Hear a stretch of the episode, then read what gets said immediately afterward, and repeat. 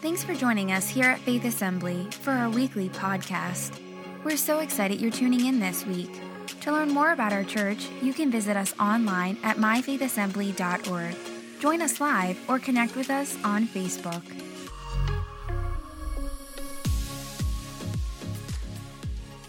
Well, good afternoon. How y'all doing? Welcome to church. Somebody make some noise for what God is doing along the Mon River.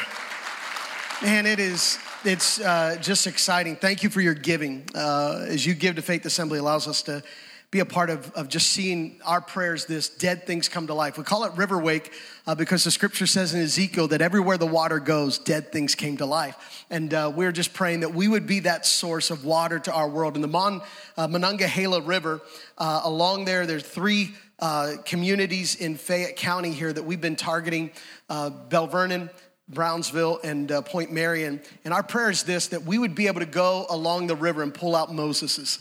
If you remember in, in Genesis, Moses was placed in the water by his mother, and uh, he went in a slave but came out a prince.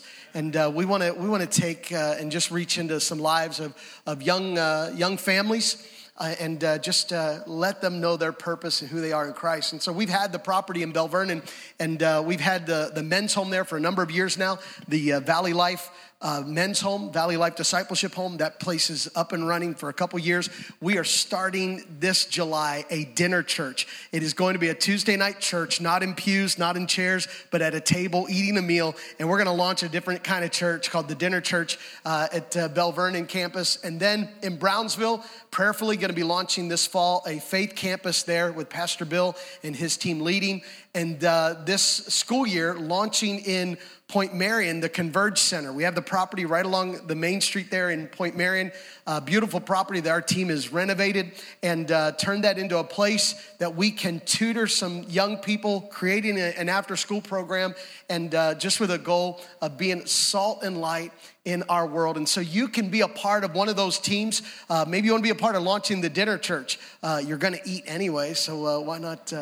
Uh, eat with some folks and uh, be, uh, be salt and light in that community uh, or in Point Marion or our Brownsville team. So just want to say thank you for your, your giving and uh, making it possible that we can, with missions, do uh, a part of work that is in Swaziland. I love that we get to talk about we're, we're ministry in Swaziland. We got a team uh, heading to Swaziland, Africa, and we, we were able to build that orphanage there in Africa, and uh, we're also able to do something right here in Fayette County. Because how many know both matter? It's not just there, not just here. God help us to be uh, uh, impact in our world. Well, again, welcome. Glad you're here. We're wrapping up this series called uh, Family Matters, and one of my favorite topics to talk about is the family. And uh, we we're going to be wrapping that up today. So next Sunday, as Pastor Bill mentioned, do not come here. I mean, when have you ever heard the preacher say that? Don't come here next week. Uh, that's because we're going to be at Story Square. So I hope you'll join us downtown. Uh, be a great day. Bring your blanket. Bring your your your chair, and come and sit. The blanket is not to cover up, so don't don't expect that kind of weather. Uh, I, hope it's a, I hope it's nice and warm with some good shade. And uh, uh, right where they put the Christmas tree at Story Square, we're going to have a baptism tank. And uh, we're going to celebrate people's lives being transformed by the gospel and the good news of Jesus Christ. So I hope you'll make plans. Join us next Sunday at Story Square. Parking's free at the, uh, the Peter, uh, Peter Street Garage and just walk across there. Both Peter Street and Main Street will be shut down, so we got room to just flow into the street. So invite folks to come and celebrate uh, freedom with us as we celebrate our, our country, our nation, uh, but we celebrate most of all the freedom that we have in Jesus Christ. Are you ready for the word? All right, this is our last one for uh, uh, our uh, family series. And if this is the first one you came to, uh, I'm sorry because um, we're gonna we're gonna go deep today. I said we should have put oxygen tanks underneath the uh, uh, the seats so we have altitude. Like, okay, we're gonna take a landing, and uh, uh I want to talk today about the uh, uh, gender identity crisis in our world.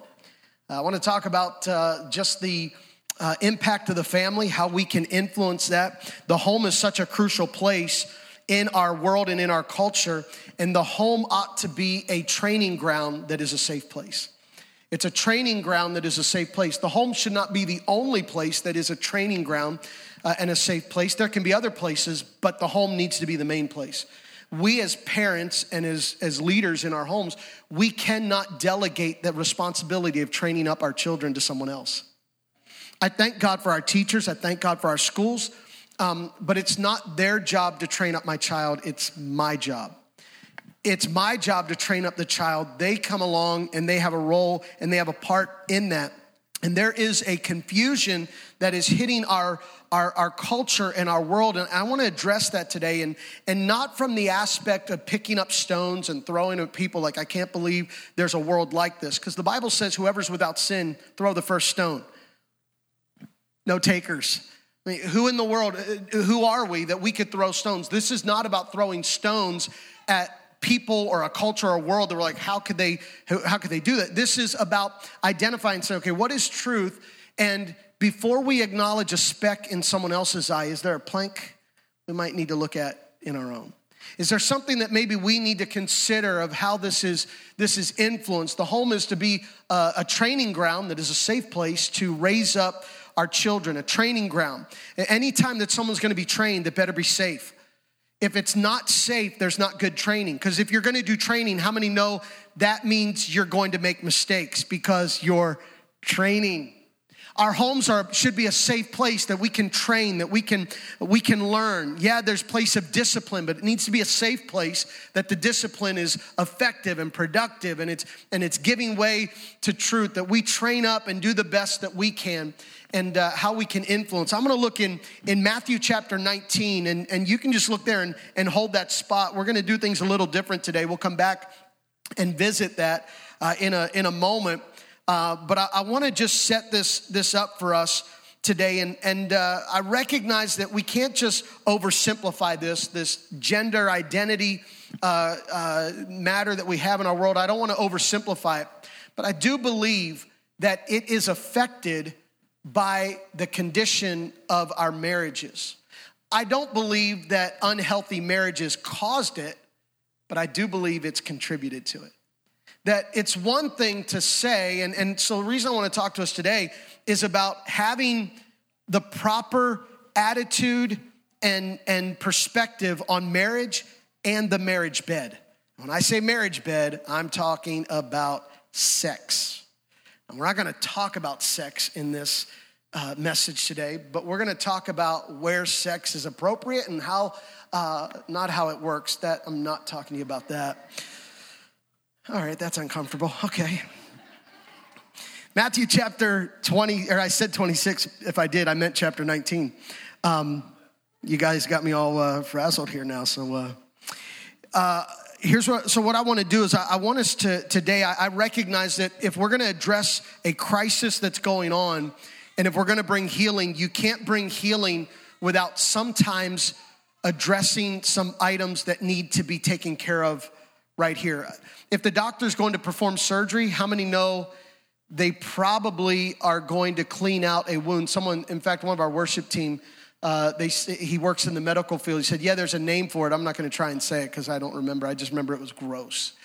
And he said, They open the wound before they perform surgery and they scrub it out and clean it. Yeah. How many know that can't be comfortable? And I want you to recognize that maybe today we talk a little bit, might not get comfortable. But that's okay because sometimes, in order to walk in healing, we have to allow the discomfort so that we can walk with healing and not just contribute to the brokenness. Somebody say amen.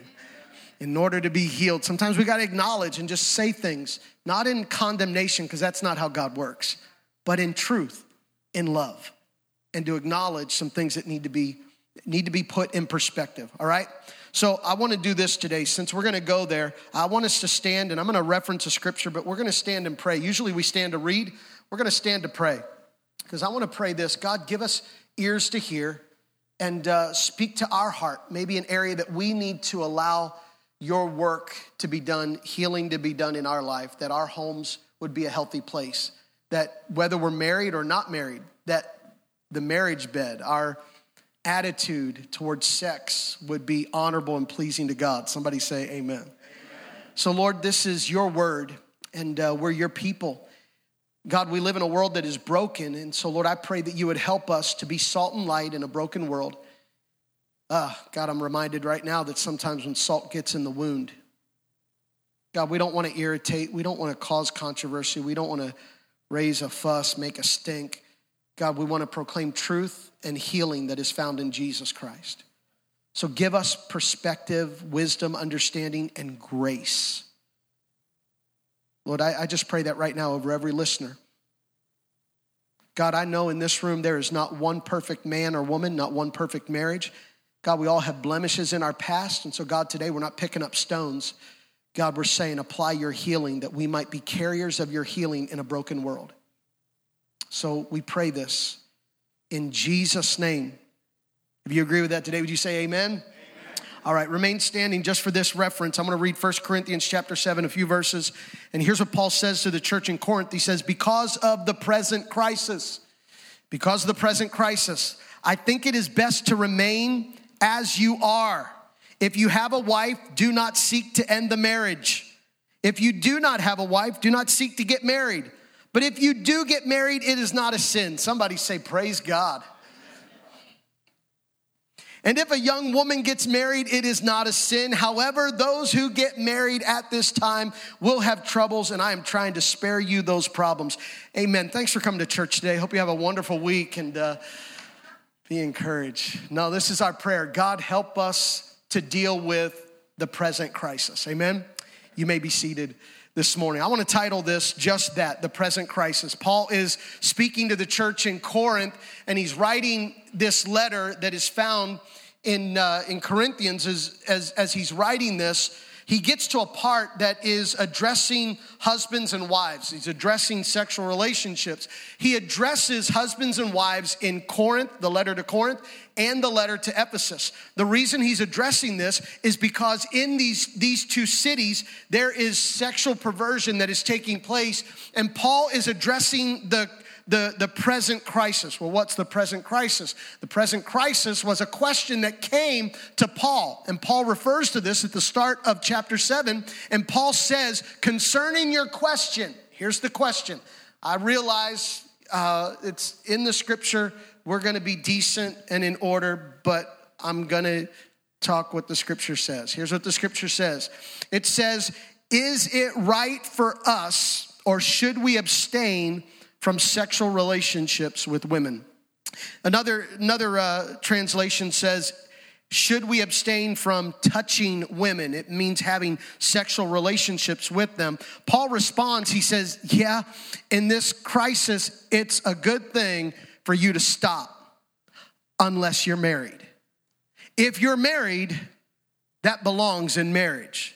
But if you're not married, yeah, it would be good to stop. Now, here's the situation that was going on in both Ephesus and in, in Corinth. They had these temples. In Ephesus, they had the temple to the, the goddess Diana. In Corinth, they had the temple to the god of Epaphrodites. And both of these goddesses were pagan temples where people would go to worship. And one of the ways that they would go to worship would be to interact with prostitutes. So there would be individuals who were getting saved in Corinth and upon salvation would have sometimes three or more wives. And because they had multiple wives, each wife had a different role. One wife's job was to clean, another wife's job was to take care of the goats, another wife's job, whatever assignment, whatever it was, it was their job to take care of things. But none of them had relationships or sexual relationships with the husband because the husband didn't, didn't interact with them that way. The husband would go to the temple and interact with the prostitutes. So, because he was with the prostitutes, he did not have that kind of desire for his wife. How many know we've got a couple problems going on right here? And if you've ever thought the Bible was boring, you all didn't read it. I mean, I've read the Bible sometimes, been like, oh my word, Lord, have mercy. If you think America's got some issues, America has some problems, and I believe we are off the rails and there's just some confusion and there's just some disorder and chaos in our country. Corinth was worse. Now, that doesn't mean like, ah, it's no big deal. What it means is if there was hope for Corinth, there's still hope for America. There's hope for, for the confusion, for broken. There is hope And so there, there's this hope. And so he's saying to, Paul is saying to the church, he's dealing with the crisis and saying, yeah, that's out of line. That's not how that's supposed to work. That's not what it's meant to be. That sex is between a husband and a wife. And he's giving instruction and telling them how to respond to this present crisis. He's saying to them, in essence, sex isn't the problem, your marriage is. Sex is not the problem.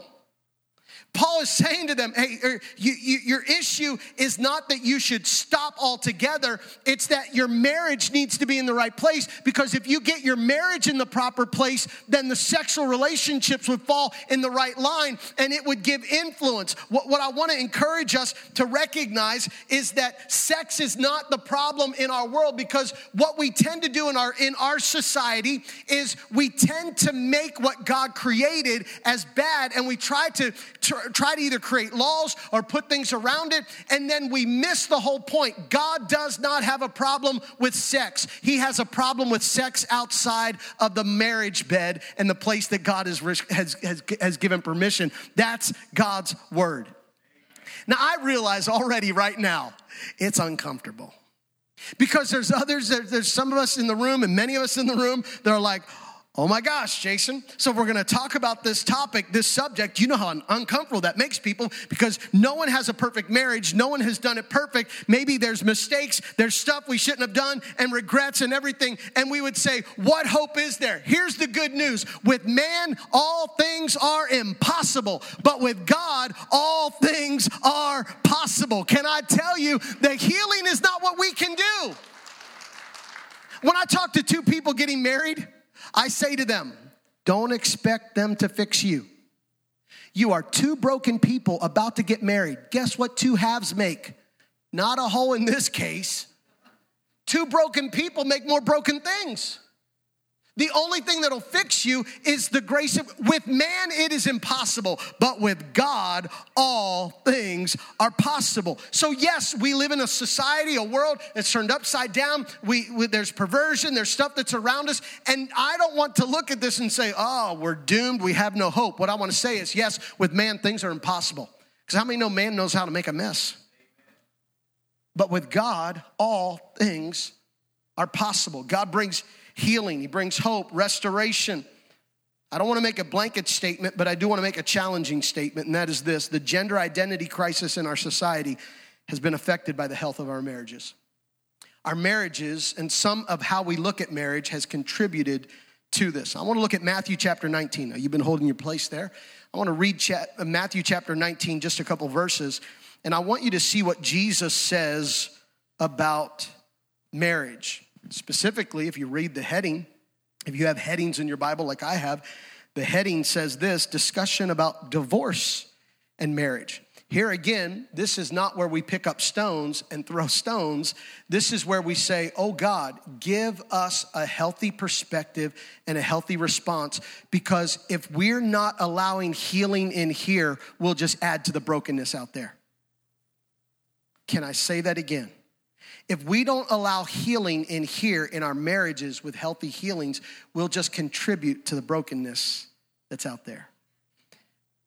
I would imagine there's probably room for more, for a healthier perspective of marriage and uh, sex in your world, whatever that might be, whether you're married or single.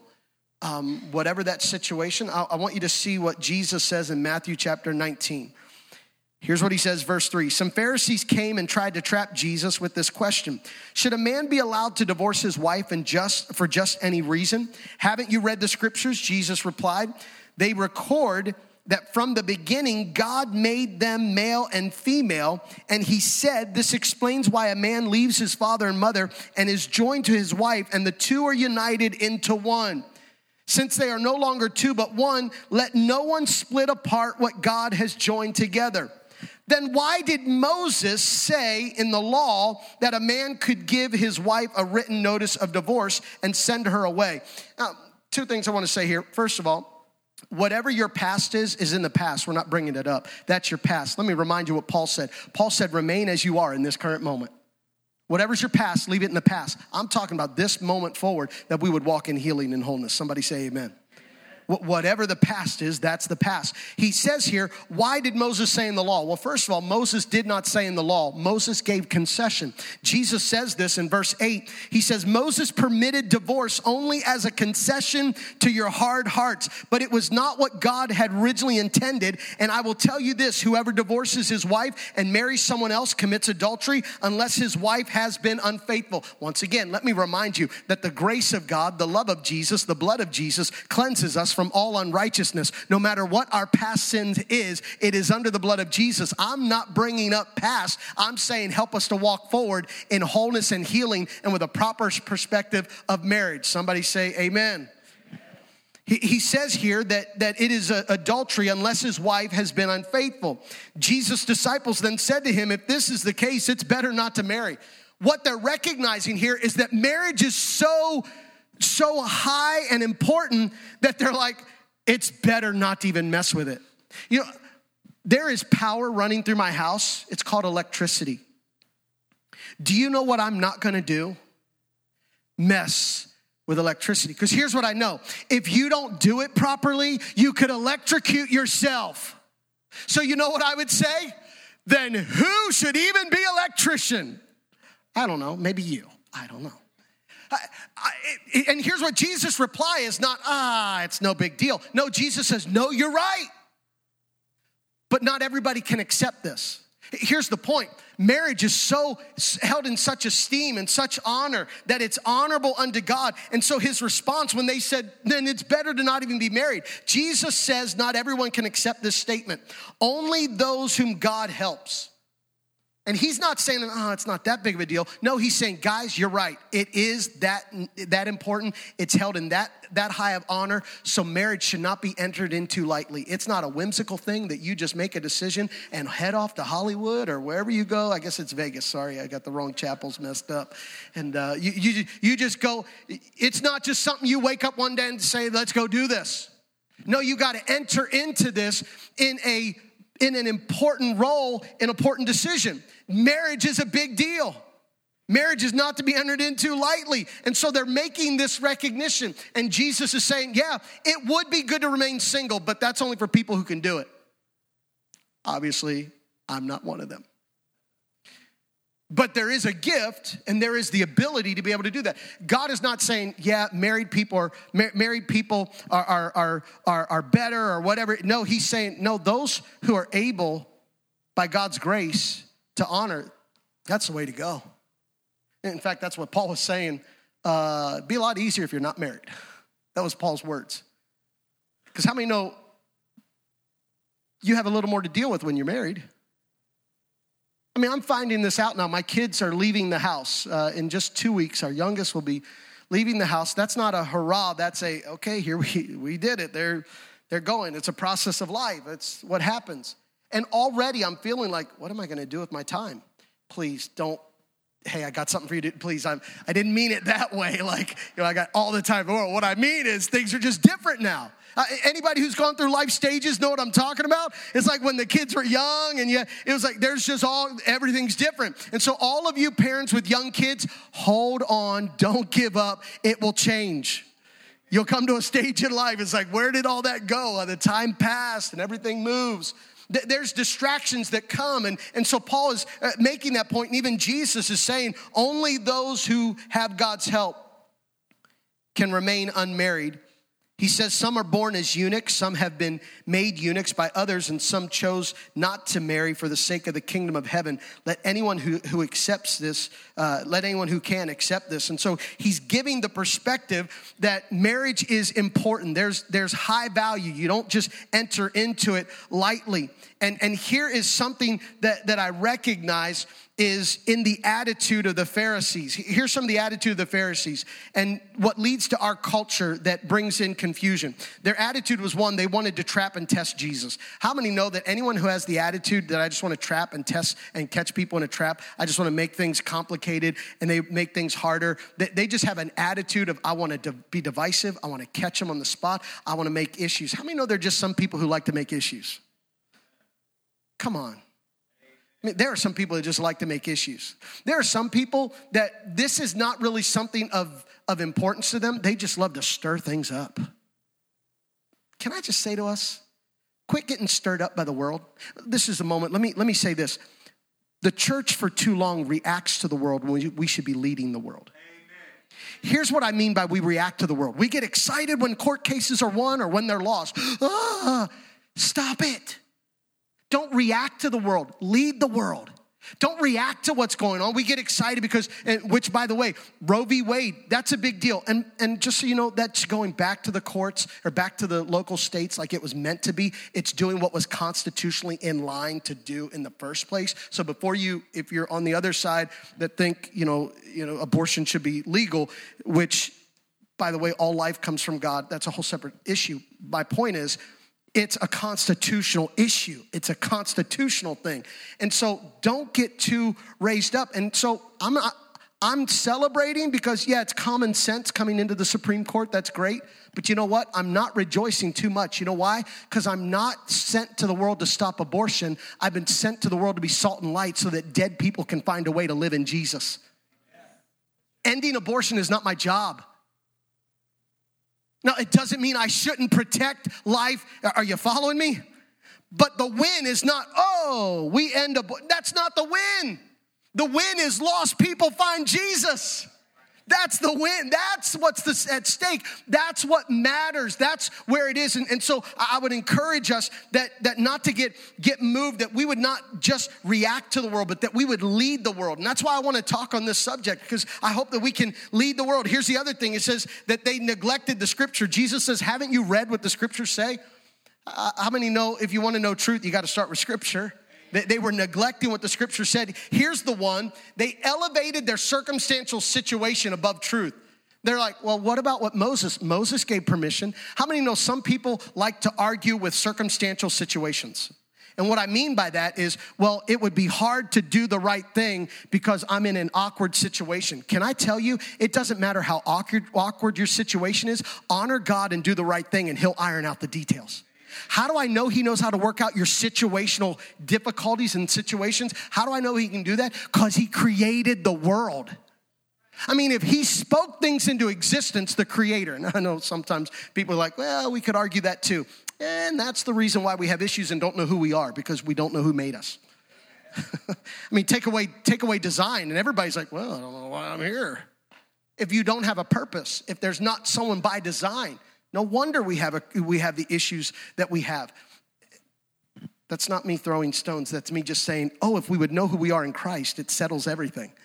It just brings everything in a whole different context. Some of you are like, why did we come to church today? I don't. Um, I promise you, I'm not on a soapbox. I, I'm, I'm preaching the truth of God's word and wanting to put it in balance and perspective. I am not on the far, well, that's the left. I'm not on all of those sides. I'm I'm in Christ and I want the truth of God's word that brings hope. All right. So they, uh, they asked the question, well, what about what Moses said? You know, there's circumstances and, and things that are with this. I love what Jesus says. And Jesus said, Moses did not give permission or Moses did not allow that because it was according to the law. He allowed it because he was condoning and giving concession because he knew you were going to do it anyway. Why? Because you had a hard heart. Let me ask you a question. How many have ever been in a place that you knew you shouldn't say, shouldn't go, shouldn't look, shouldn't touch, but you did it anyway? Oh, you had a hard heart too. And, and by the way, those of you who didn't raise your hand, uh, that was probably the moment where you knew you should have raised your hand, but you did. I mean, we've all had a hard heart.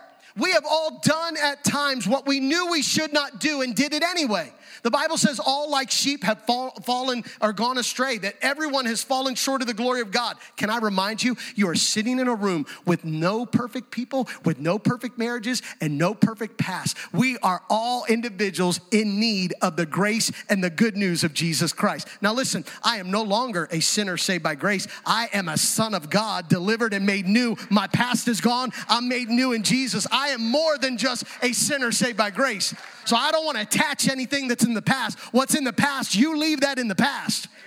Don't bring this in. I'm saying from this moment forward that we would walk in newness. And so every single one of us have had a stubborn heart, a hard heart. And Jesus is saying to him, no, it was concession. He, he, he condoned in a season because he knew you were going to do it anyway. Can let's just let's all just be honest. We have helped make some of the messes we've been in in life. Can we just be honest? I'm not going to ask you to raise your hand. But please be honest with yourself right now. There have been moments of like, oh, crud, I'm in this situation. And here's the truth you contributed to it. And that's not saying get what you deserve. No, that's saying, yeah, we all fall short. With man, it's impossible. But with God, all things are possible. And so he's saying to them, He gave you that concession because of your hard heart. Here's what I want you to hear today what you concede in one season will become confusion in the next. Or what you condone in one season will become confusion in the next. What you condone in one season, what you overlook and turn an eye to, what you just accept in one season will open the door to confusion in the next. Listen what Jesus said in Matthew chapter 19, we read. Um, verse 4 to 6. It says, Haven't you read that the beginning, at the beginning, the Creator made them male and female, and He said, For this reason, a man will leave his father and mother and be united to his wife, and the two will become one flesh. Uh, so they are no longer two, but one flesh. I'm not going to tell you how that works, but two become one. It has to do with sex. That's how that works. Since they are no longer two but one, let no one split apart what God has joined together. This is what Jesus says. I want to I want to focus in on this just for a moment and uh, wrap up with this. But here's here's an observation I want to make. A generation is confused about gender because a generation prior was confused about marriage, and a generation before them was confused about sex. The reason there's a confusion about identity and gender is because we lost the sacredness of marriage. And that all started because we didn't recognize and honor God in the proper way with sex. So, this is not a blanket statement, but this is a statement of contribution that when Hebrews says that the marriage bed is to be holy, and the marriage bed is where husband and wife in covenant agreement to God, are in union and in relationship, that is where sex belongs. And if you take sex outside of where it belongs, it will hinder marriages. And if your marriages aren't healthy, it will hinder identity. And this leads to confusion. I'm not saying it's the blanket statement that caused it all. I'm saying it's a contributing factor. If we honor God in the sacredness of our marriages, it will help set a course of health and security through. Someone who has an identity crisis, and listen, if, if someone struggles with that, I, I say this with, with compassion. Okay, this is compassion. But someone that, I, that is dealing with an identity crisis is dealing with insecurity. One of the things that makes, and again, this is not a blanket statement, it's a contribution statement. One of the best ways for a child to feel security is in the health of a husband and wife and a mother and father that show proper and godly love, creates safety for and security for a child. Here again, I'm not picking up stones because whatever's in the past is in the past. Be in the place you are today and allow healing to move forward. Those of you that have young kids, the best thing you can do for your young kids is to let them see you and your spouse. Number one, to honor God with your marriage but to let them see you and your spouse in a healthy, physical, appropriate relationship. I remember watching my mom and dad kiss. My parents have been married for 40, oh, 45 years. Yeah, I was born out of wedlock. That's how old. it's in my family. I, I would be a next generation alcoholic womanizer, but God got a hold of my dad. God changed the course of my family. I mean, I would go to grandpa's picnics that he would have people come over, and we would have to leave before the Playboy bunny showed up. And I'm sorry if you have to explain that later, just let that go. I came from a dysfunctional, messed up family. But Jesus. Amen. But Jesus. My parents have been married now for 45 years, and uh, my parents still to this day kiss every time they see each other. You know what? I remember as a kid being like, oh my gosh, my parents are embarrassing. But you know what it created for me? I'm safe. I'm in a safe place. My parents are not perfect, they're healthy. Oh, mom and dad fought. And they grew through that. But they're healthy. So, what I want to ask you today healthy things grow. So, are we growing? Let me give you some statements um, and um, three three statements. I know we're gonna we're gonna wrap up. Let me give you three truths and three challenges. Is that all right? Here's here's uh, here's truth number one. There are only two genders. God made male and female. The Bible says this that He created them male and female. Now, I want to remind you that He created them in His image, both male and female. The part that's significant is God created them in their image. Now, here's the challenge I want to give you. The challenge I want to give you is just because there are two genders, there's a man and there's a woman, doesn't mean that all men are the same and doesn't mean all women are the same. Even in the Bible, there were two brothers, Jacob and Esau. Jacob and Esau were twins. They came from the same family, same time, one right behind the other. The Bible says of Esau that he was a hunter, an outdoorsman, and a hairy man. He was a man's man. I mean, he didn't need a sweater because he never took it off. He was a man's man. He was Esau. But then Jacob was a mama's boy. Jacob liked to cook and hang out around the house. How many know these are two different men?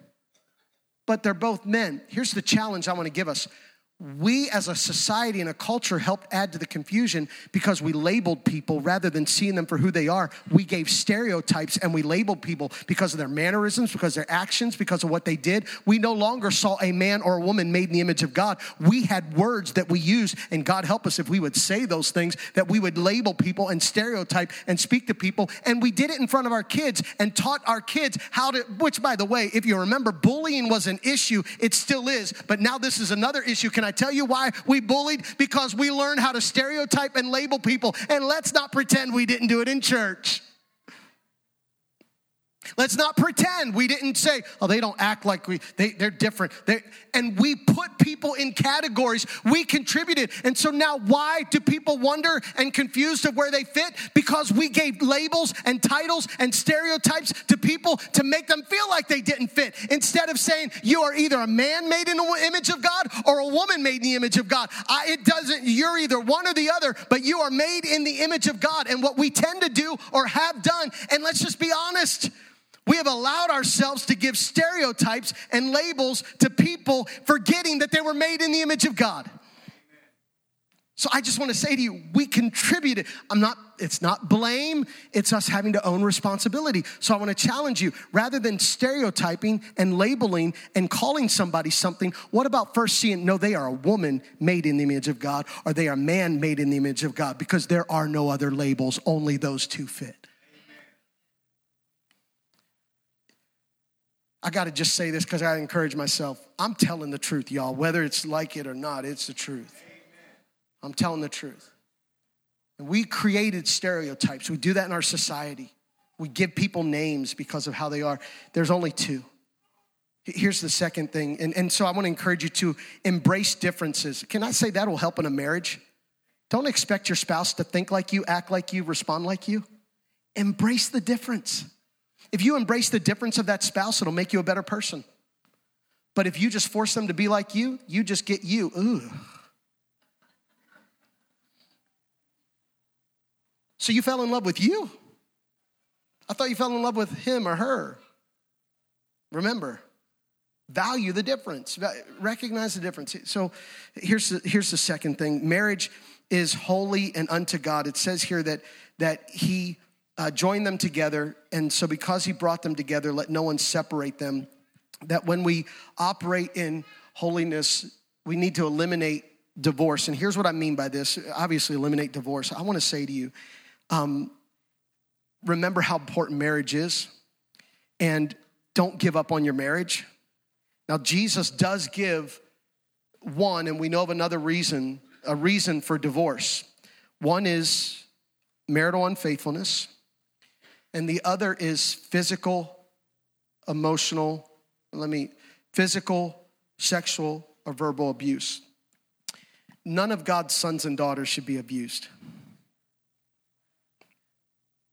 Don't ever lay your hand on your spouse unless it is intentional with kindness and love to honor him or her in the gift that God has given you, with the consent and understanding of that spouse. You treat your spouse like the gift they are from God. Um, I want to encourage you with this. Um, the Bible says that the older should teach the younger. Hey, older people, I'm, I'm there now. I'm 45 years old, been married for 25 years, three kids, almost out of the house. I'm not a pro, I'm not an expert, but I've learned some things. And one of my life's passion is to raise up men, young men, that'll run after God and love their family with all their heart. I want to raise up men and men. I'd say women, but to be honest with you, my passion is to raise up fathers of the faith. It's my heart's desire to see young men that would say, I'm going to raise my home in a way that would honor God. You know why? Because Jesus got a hold of my dad when he was 20 years old, 22 years old. And my dad raised from that point on a two year old. Yeah, we were in an awkward situation, but dad got married, gave his heart to Jesus, and raised this young man in a way of honoring the Lord. Not perfect, not perfect. Please, there is not a perfect person in the room, not an unblemished past, not one. But that we would honor, and let's eliminate divorce. Here's the last one. The last one is this that we would hold sex in its proper place. That we would that we would elevate dignity. Um, the Bible says that the two became one. The way the two become one, I want to just say this sex is designed by God as a gift to a husband and wife in their expression to one another. Again, not making judgment, I just got to make statement. What right do I have to stand over here and say, I can't believe these people who have a problem with their identity and don't know who they are? When I condone over here, eh, sex outside of marriage, eh, what are you gonna do? People these days can't help it. Okay. Do you hear me? What right do we have to stand here and say, crazy, they don't even know who they are? My heart breaks for someone who doesn't know who they are. But how can I say they don't even know who they are and point a finger when over on this side, we're not honoring the marriage bed? Are you following me today? I know this is uncomfortable. I know this is one of those things because let's be honest, it's it's not an easy thing to map out, but I'm just saying when we honor the word of God,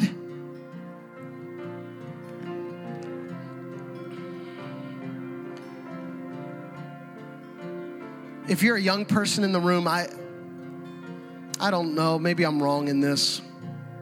But I feel like if there was somebody bold enough, and I'm not asking anybody to be, but if there was someone bold enough, they would take this mic and say, Hey, young person, listen to what he's saying. I wish I would have. Probably someone in the room that says, Hey, don't don't step in places you don't have to go. Here, someone said to me one time as a youth pastor, they said, You're you're you're wise for your age. And I, you know why I'm wise for my age? Because I learned from my dad's mistakes instead of making my own. Wisdom is when you learn from someone else's and you don't have to walk the same path. That's wisdom. Wisdom is when I don't have to, I don't have to explore, figure it out. No, I, I learn from that and and that wisdom would, would come. Here, here's the last thing I'm gonna say, and, and the last thing is this that um, sex is to be held in dignity. And so let's not pursue it as an experience to have, but as a pursuit of the person we've committed our lives to, to honor, to love, and respect. Um, we ought to watch the way we talk about sex, the way we joke about sex, the way we. Um, hey, men, husbands, Let's make sure our wives know they didn't marry a pervert.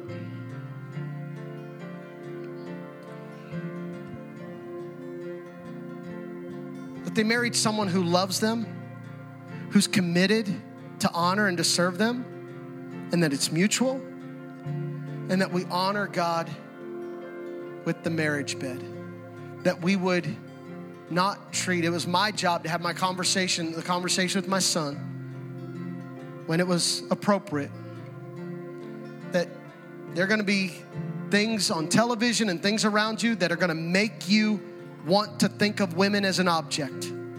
But it's my job to teach you how to treat a woman and not and to challenge you. Hey, what are you watching? What are you looking at? Because, yeah, it's stirring some desires in you. That desire's not wrong, but the Bible says don't awaken it until it's time. Don't let that come forth until it's time. Honor God. I'm not at all saying we got it all down and it's all perfect. What I'm saying is, with man, it's impossible, but with God, all things are possible. And I'm saying, if we're gonna address the confusion in our culture, we've got to address what we've condoned in our own homes. Okay? I love you. I hope you know this. I, man, if you if you felt like I threw a stone at you today, my heart breaks because I uh, last night I said, God, I don't want to I don't want to talk on this. Can we do a different subject? And I just felt the Lord say, No, the church needs to lead. We need to lead. We can't just react to the world. We need to lead. And so, how many would say, by God's grace, not with perfection, but with God's grace, we're going to lead our homes and we're going to lead our lives. How many would say that today? If, if, you if you say by God's grace, yeah, would you stand with me all across this room today? We're going to sing this song before I close in prayer. Check on your neighbor, make sure everybody's good. Take a deep breath. Everybody's all right. We're we're good. Here's how I want, I want to sing this song, just the chorus or the bridge. I will build my life. Don't drudge up the past. Remember what Paul said remain in the situation you're in. And how many would say to God, God, from this moment forward, I, want to I wanna have a healthier, and, and something that's healthy is growing. So I want to say to God is, God, I want to grow in my marriage. I want to grow in my, my relationship with my wife. I want to grow if you're single. I want to grow in my attitude towards, uh, towards marriage, towards honoring God. And I want, I want to become more healthy. How many would say, I want my home to become more healthy? Is that anybody today? Yeah, I want to become more healthy. Because none of us are perfect.